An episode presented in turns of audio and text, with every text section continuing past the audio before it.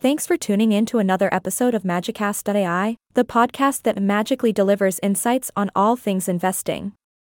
I'm your host, and wow, do I have a fantastic show in store for you today.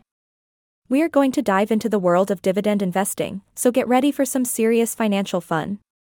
But before we get started, let me introduce our fabulous guest for today. Joining us is a seasoned investor and a dividend aficionado, someone who knows their way around those cash distributions like no other.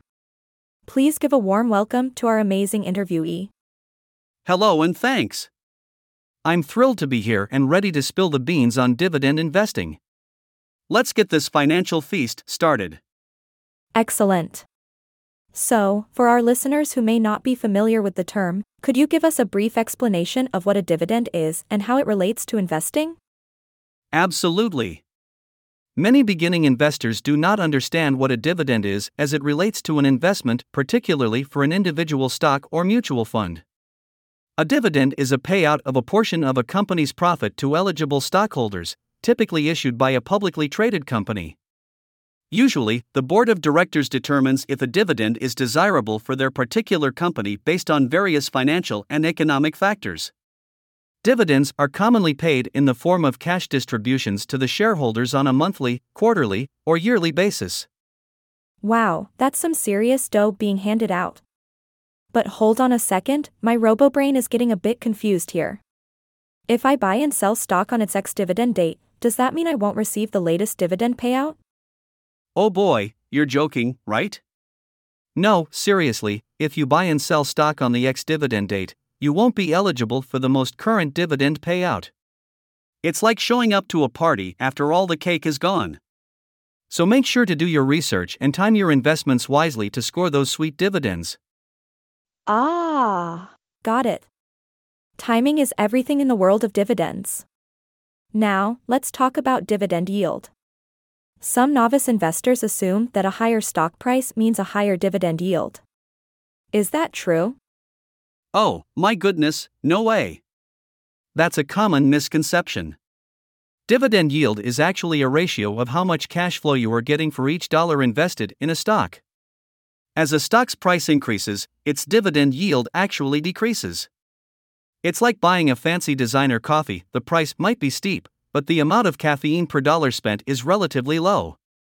So, it's essential to understand that dividend yield is calculated based on the stock's price and the dividend distribution. Ah, I see now. So, it's not just about the price tag, it's about the value you're getting for your investment. Thanks for clearing that up. Now, let's dive a bit deeper into the world of dividend investing. What are some key factors that investors should consider before making a decision? Absolutely, host. One crucial thing to consider is whether a company's ability to pay dividends is a sign of financial health. Generally, if a company can consistently pay dividends, it's a positive indicator. Buying established companies with a history of good dividends adds stability to a portfolio. You're not just banking on the stock price appreciation, you're also enjoying a steady stream of income. Isn't that magical? Oh, absolutely. A steady income stream coupled with potential stock price appreciation sounds like a terrific investment strategy. But what about the downside? Are there any risks associated with dividend-paying stocks? Oh boy, you hit the nail on the head. Dividends might be like receiving extra cake at a party, but they're not guaranteed. Companies can cut or eliminate dividends due to macroeconomic or company-specific risks. And here's the kicker, companies that pay dividends are usually not the high-growth leaders.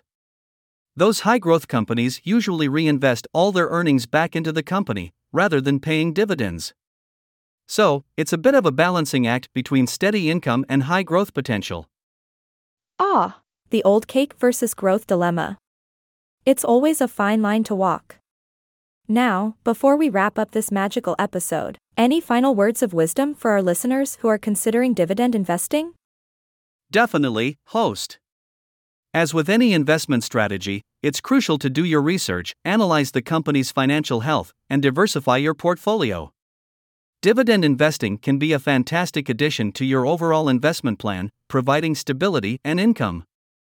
But remember, there are no guarantees in the financial world. So, stay informed, stay diversified, and, most importantly, stay magical. Wow, thank you so much for sharing your wisdom with us today. It has been an absolutely incredible episode diving into the world of dividend investing. And to all our listeners out there, thanks for tuning into Magicast dot A I, where we sprinkle financial insights into your life. Until next time, stay magical and keep investing.